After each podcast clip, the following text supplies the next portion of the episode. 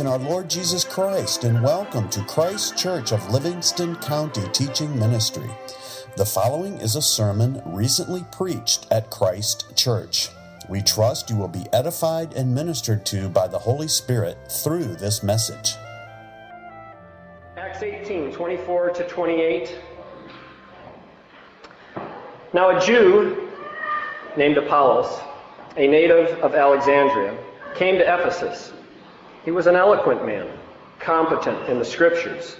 He had been instructed in the way of the Lord, and being fervent in spirit, he spoke and taught accurately the things concerning Jesus, though he knew only the baptism of John. He began to speak boldly in the synagogue, but when Priscilla and Aquila heard him, they took him and explained to him the way of God more accurately.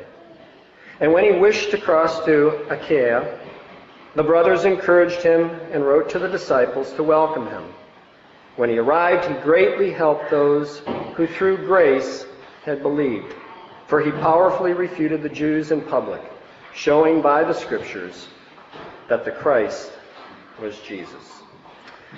Father, as we look into your word, I plead with you to bless uh, the words that come out of my mouth that the, the studies that I've uh, put into this would um, uh, only come out of my mouth um, in tone and uh, in intent and in, uh, in actual words in ways that would be edifying to each and every one of us who are here. We want to be blessed by your word. We want to grow in our knowledge of you. We want to know how to live our lives, and we want to know how to um, be a strong congregation.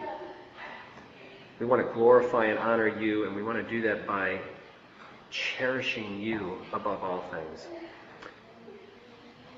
So I ask that you bless. In Christ's name, amen. First thing I want to do is I want to look at uh, the, uh, actually breaking down uh, the text, and then we'll get into uh, a larger application. Um, I've broken it down into three parts. Um, a being Apollos' qualifications in verse 24 and 25. Uh, B, orthodox and heterodox theology. And then C, a new calling.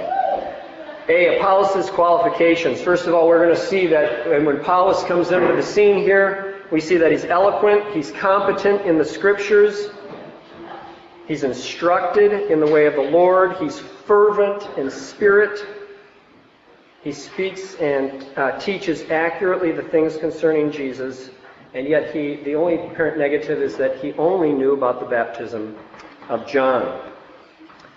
I want to just make sure that we understand what that really means. Eloquent. I think we all have a pretty good idea of that. He, he could speak well. He was, uh, he was one of those uh, pastors that, uh, or speakers that um, most people really enjoy listening to. He's not boring, which some people can be or not quite flowing in their talk. So he had a gift there. All right?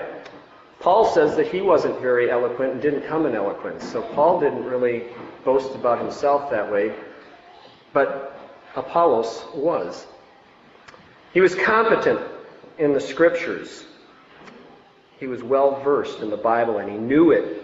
He knew it well. He probably read it many, many times. says that he was a Jew so he grew up with the knowledge around him. If he'd gotten any kind of formal training, he had probably spent considerable time in the Pentateuch, might even have it memorized.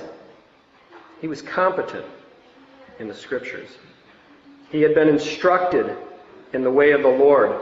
Today we might call it seminary trained. You know, he got some very intensive instruction. He had received good teaching. He was fervent in spirit. He had a heart after God. He desired to know God in totality. And he was passionate to tell others about what he had learned. Number five, he spoke and taught accurately the things concerning Jesus. It means he knew his doctrine, he knew his theology, and he taught it accordingly. He was a biblicist first. He knew his Bible and he wanted to teach it accurately. He was a Christ follower. It, it's a, He knew his Old Testament and he knew how to relate it to Christ. He understood the difference between law and gospel and he knew how to bring them together. Number six, he only knew the baptism of John. This appears in the list to be the only hangup. He had still uh, things to learn, as any pastor has. He always has things to learn. He can always grow. This is not a negative. What was the difference between the baptism of John and Christ's baptism? John's baptism was a baptism of repentance. Christ's baptism was a baptism of redemption and remission of sins and a reception of the Holy Spirit.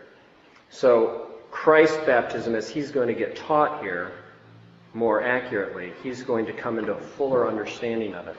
And even today, this takes place. Many of us come to, I think, God by recognizing that we need to turn from our sin. That's what John came. He said, Look, you're sinful. Look at God. Look at yourselves. Don't look at each other. And all of a sudden, we see our need. And when we see our need, we turn to God, and then we find that our only hope is in Christ. B. He began to preach. And how did he begin to preach? And I labeled it orthodox and heterodox. It says that Priscilla and Aquila saw a small flaw. Now it's interesting, they don't tell us what that flaw was. Something wasn't right. So these two take him aside and teach him more accurately the Word of God. What I actually think that's a good thing that the Word of God doesn't tell us exactly what it was. It, it leaves it, we're, we're wanting to know what was it, but we don't know. I don't think it was heresy, though. And this is why I put these two words down. You're getting to getting two words that I, I actually had fun sharing with our congregation a couple months ago. Orthodox and heterodox. Ortho, orthodox. We've heard the word a lot of times. It means ortho means straight or correct. Dox means uh, doxology, uh, belief, teaching. All right, so you're going to have correct teaching or straight teaching. And all of us should be orthodox in our belief. We don't want to get hung up on the word because maybe there's the Eastern Orthodox Church, just like we don't want to get hung up on the word uh, Catholic, as we even said it in What Do We Believe? We believe in one holy Catholic Church. Orthodox is a good word, and we all want to be correct in our thinking and our teaching and our belief. Heterodox, on the other, uh, other hand, hetero, this is a belief that is different from that which is correct. Now, we have lots of times within the church heterodox teaching that goes on, and it's why I think we have denominations. One guy says, Well, I'm absolutely convinced this is what the teaching's saying, and the other person says, No, this is right. And if there's really only two views, just for the simple sake of argument, one of them's right, one of them's ortho, and one of them's hetero. All right? So that's where we have fun in dialogue and working out, uh, trying to work out these differences. So Sometimes heterodox may describe beliefs that differ from orthodox views, but they still fall short of heresy. Heresy would be saying that Jesus is not the Son of God. That's not a hetero situation. That's a complete error that would be detrimental to the faith. So he had some he had a a slight inaccurate view, and it could have been just about the baptism issue. And Priscilla and Aquila came and they teach him more accurately. And I like that, more accurately. Not, it wasn't like he was off so severe, but they brought him back into line. The question that I thought of was, who are the Priscilla and Aquilas for us today? Who's willing to sit there and say, this is right, not this, and to show from the scriptures? Letter C. He desires to go out and preach. He gets a new calling. His brothers tell him, go for it. These brothers tell the believers that he's going to go see to trust in him and welcome him. And then at his arrival, he brings great help because of God's grace, for he comes in the power of the Holy Spirit doesn't come on his own, he comes by God's calling. This is a really simple text. Okay? My wife, I always like to ask my wife afterwards, well, whenever I preach, whether it's here or whether I, uh, um, on Sundays at, the, at our church, I always come back and say, well, what'd you think? Because I know I'll get an honest answer from my wife. It won't be just, oh, nice, nice job, Pastor. And she always tells me I'm light on application. I like to break down the text, and I'm light on application. Well, today, this will be my heavy application day. Because I had planned on Dirk not being here. But he's here, so this could seem awkward. But I wanted to come here and I wanted to encourage you and I wanted to challenge you, and Dirk's just going to have to sit here and squirm. So I wanted to come and say, this is what an what this was a privilege for me to be able to preach for however long it's been, year, year and a half. You were just saying, I thought, year and a half. I was like, wow, it's been a long time. I've been amazed at watching this congregation stay tight during that time. That's a long time to not be without a lead pastor. And now he's coming. And I know I'm rejoicing. I know you're rejoicing. I know our church is rejoicing because we've all been praying for the man of God's choosing. And here he comes. And I think this text fits very nicely. What I want to do is I want to point out 10 things. It was not designed to be a 10 pointer, but I found a 10th point later on about how we can look at Dirk, help Dirk out, help ourselves out as a result, and that this transi- transition would be as smooth as possible. Um, I really feel like I'm preaching to the choir in many ways because I think you guys are all ready for this. And, and are already, I'm going to be saying things that you're going to go, yep, yep, yep, but it's a good reminder. So here are the 10 things that I've put together. And I want to, uh, just because I, I'm trying to always learn to, to make my points all flow together, and I have a bunch of give him, give him, but I didn't have it for two. I figured it out now at the end. Give him your encouragement, number one. Encourage him in his apostolic priorities. He will need encouragement from everyone. This is not an easy position. Elders, you need to encourage him. Heads of households, you need to encourage him. Wives, you need to encourage him. You need to encourage his wife. And children, you need to encourage his children. They're young enough where they may not even be aware of it, but it's the simple things. So everybody needs to be encouraging this household. Number two, you will have disappointments. Give him realistic expectations. You're human and you fail. Need we remind each other? Thus, since you're human and he's human, expect him to be human. So when he fails, when he disappoints, I want you to never talk about him negatively behind his back. I want you to go to him. I want you to point out what, what the problem is. Let's do a Matthew 18. Let's go up and say, hey, I'm, I didn't understand this. Did I miss it? Is there a communication? What, what, what's going on? Because that's going to be the way that restoration and healing go, and there won't be festering issues. But if you talk behind his back, as Proverbs 16:28 says, a perverse man stirs up dissension, and talking behind somebody's back is just stirring up dissension. And a gossip separates close friends. So never talk behind his back, talk to him.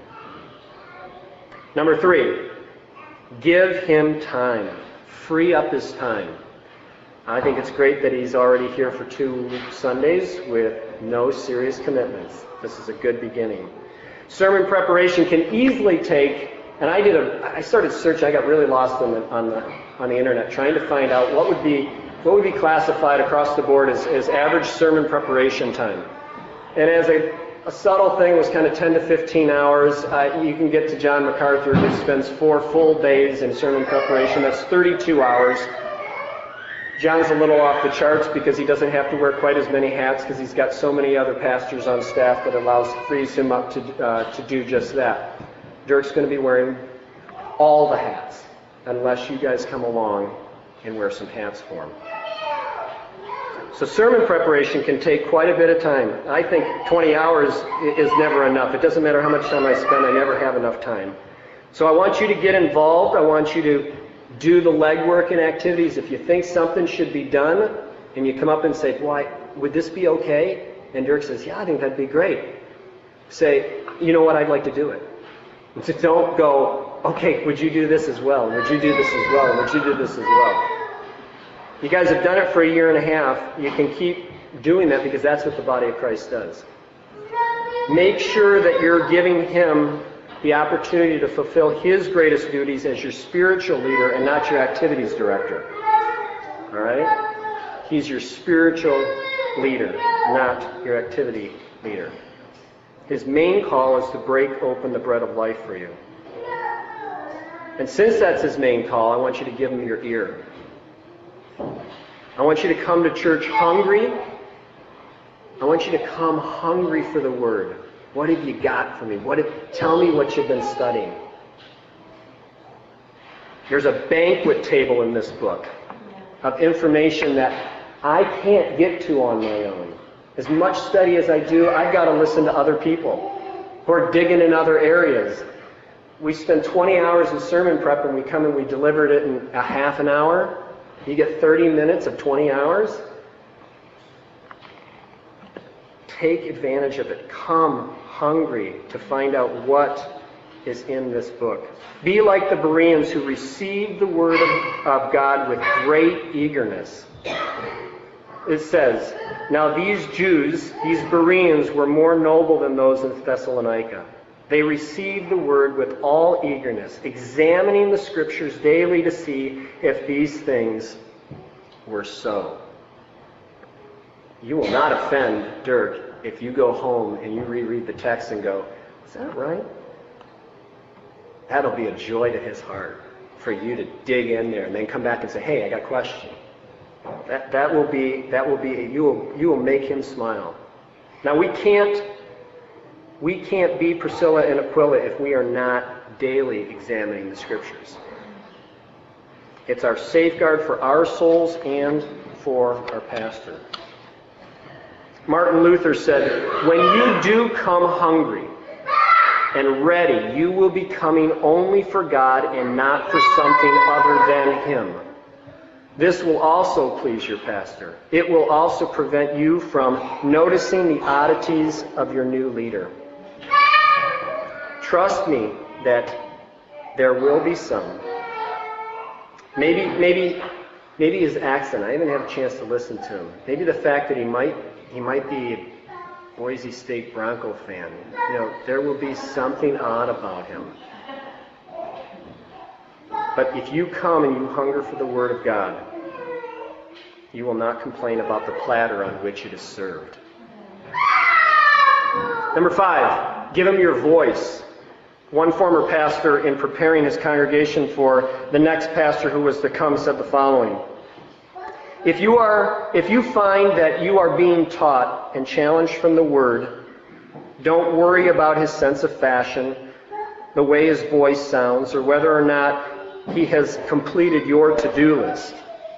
Indeed, far from complaining about these other things, let him know how your soul has been blessed by his labors. Let him know the benefit you receive from his teaching. The great apostle Paul, when considering the weightiness of the work of preaching, said, Who is adequate for these things? Nobody. As Paul sensed his inadequacy for the task, so any man who takes this calling seriously will feel and feel often the weight of his own inadequacies. Man, that is so true. It doesn't matter how hard we prep, how hard we work, we go home and we just go, there is no way I can do this. Why, why in the world would God call me? It is a humbling position. The quote goes on He needs to know if the work of God is prospering in your hand. The greatest complaint or the greatest compliment that you can give to him, the greatest compliment is not boy that that was that was that sounded nice or but to say to him, that was a faithful rendition of the text. You were being faithful to the Word of God. Number six, give him your prayers. Paul often asked the churches to pray for him. So in 2 Thessalonians 3 1 to 2, he wrote, Finally, brothers, pray for us that the word of the Lord will spread rapidly and be honored, and that we may be delivered from wicked and evil men. Now, on the subject of prayer, Gardiner Spring, an early American minister from 1810 to 1873, said the following regarding praying for our pastor. Let the thought sink deep into the heart of every church that their minister will be very much such a minister as their prayers may make him. If nothing short of omnipotent grace can make a Christian, nothing less than this can make a faithful and successful minister of the gospel. If a people are looking for rich sermons from their minister, their prayers must supply him with the needed material. If they seek for faithful sermons, their prayers must urge him by a full and uncompromising manifestation of the truth to commend himself to every man's conscience in the sight of God. If God's people are going to expect powerful and successful sermons, their prayers must make him a blessing to the souls of men. Oh, it is at a fearful expense that ministers are ever allowed to enter the pulpit without being preceded, accompanied, and followed by the earnest prayers of the churches. Gardiner goes on to say, Though little seen and less appreciated, those who help bear the pastoral burden through prayer are surely the most important co workers any spiritual leader could ever have. Well, if he's right, that's our job. Pray for your pastor, pray for your elders, pray for one another. Your pastor will need your prayers as much as you will need his. Number seven, give him your respect. We read Hebrews 13, 17. Obey your leaders and submit to them. That can sound a little, little heavy-handed. In fact, I remember at a pastor's conference, uh, it was at the Together for the Gospel conference, uh, one of the, um, these were mature men who'd been in the pulpit most, most of their lives, 25 to 40 years, and they said, what do you, what do, you do with the Hebrews passage when you come to Hebrews 13, especially if you're a young pastor. And their advice, which I'll pass on to Dirk, was don't ever preach from Hebrews until you've been there for a little while, because when you come to 13, it's a little difficult to sit there and say, obey me. Okay? Because it's like you haven't earned it. But I'm not your pastor. And so I can remind you that it's not inappropriate for me to tell you that this is what the Scripture says obey and submit and submit, according to the Amplified Version, I like this, continually recognize that God has given him this authority over you. So obey your leaders and continually recognizing that God has given this authority over you. For they are keeping watch over your souls as those who will have to give an account. That's it. There's a sub application here. Dads, we have to give an account for how we lead our family. We're the ones that are responsible. Pastor is responsible for giving an account over leading us. Let them do this with joy and not with groaning, for that would be of no advantage to you. So give him your respect.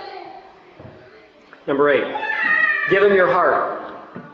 Love him and love his family. And why, it sounds like it would be easy. But like I said, they're going to be different. Just as you guys are different, you know, we, we all say we're Michiganders, but it doesn't take us to go, some are from the city, some are from the country, some are here, some there. We all do something quirky, odd, and like I said, he, he might be a Boise State Bronco fan, and that really might cause problems. They're different, you're different, we're all different. Let that be a joy as we see the uniqueness of how God brings together the body of Christ. Give him your heart. Love the family. Number nine, give him your support. My, um, my grandmother retired to a place called Shell Point Village down in Fort Myers, Florida, uh, back in the uh, 70s. And uh, she spent just over 30 years there.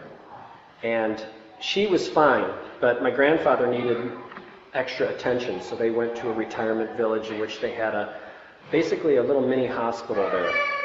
And it was on a little man-made island out in Fort Myers area, in which it was probably, I think, a square acre or a square uh, square mile.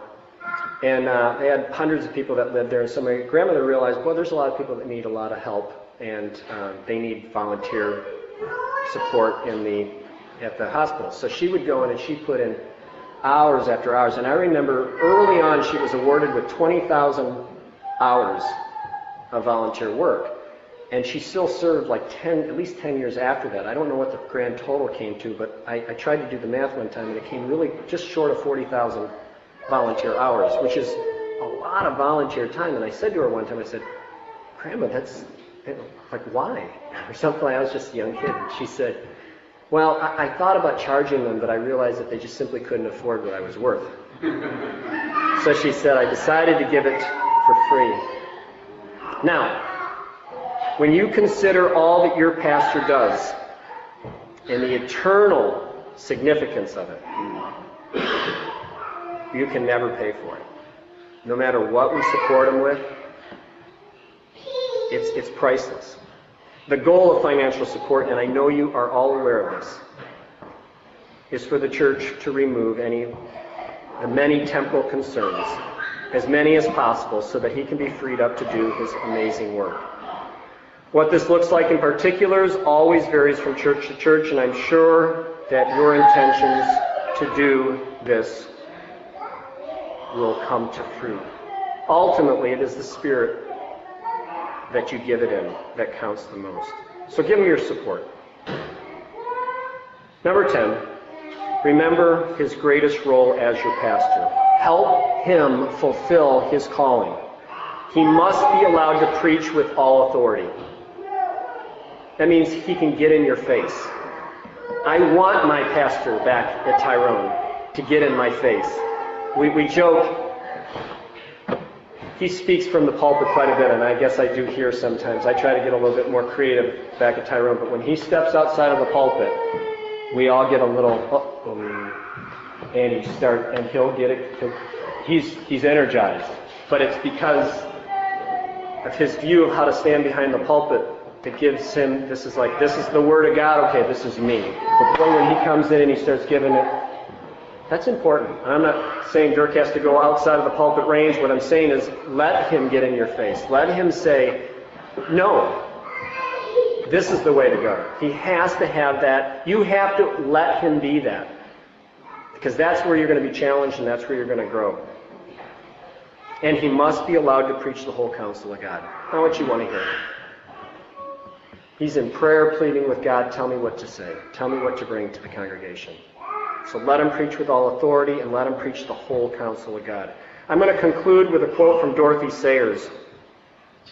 I thought this quote was great because Dorothy Sayers, I didn't know much about her until I was listening to the White Horse Inn the other day, and they quoted from her. She was a, a writer in the early 1900s, actually late 1800s, early 1900s in England.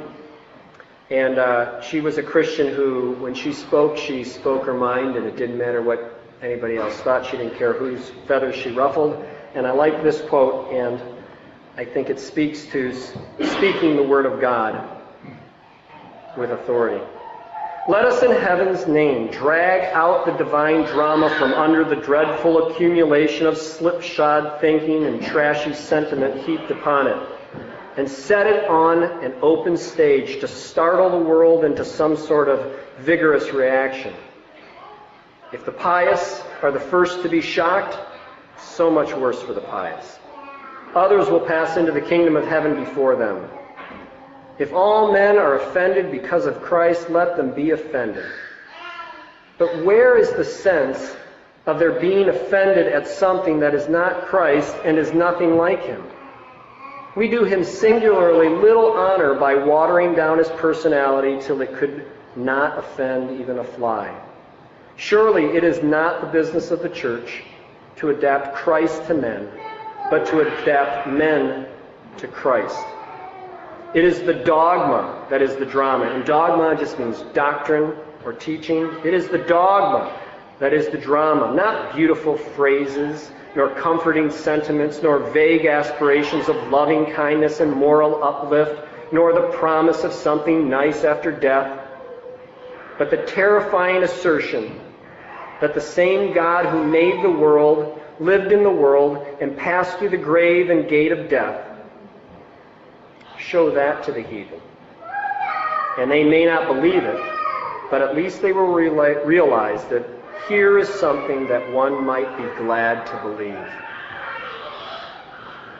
My hope and prayer is that Dirk will come and preach and preach everything God tells him to preach, and that you will be coming so hungry that you are just waiting to hear the Word of God and to go home changed. Let's pray. Thank you for listening to this sermon that was recently preached at Christ Kirk of Livingston County. If you would like further information about anything in this message, the Bible, about Christ Kirk of Livingston County, or wish to make any other related inquiry, please feel free to contact us through our website, christkirkmi.com. That's C H R I S T K I R K M I.com. Again, thank you and blessings.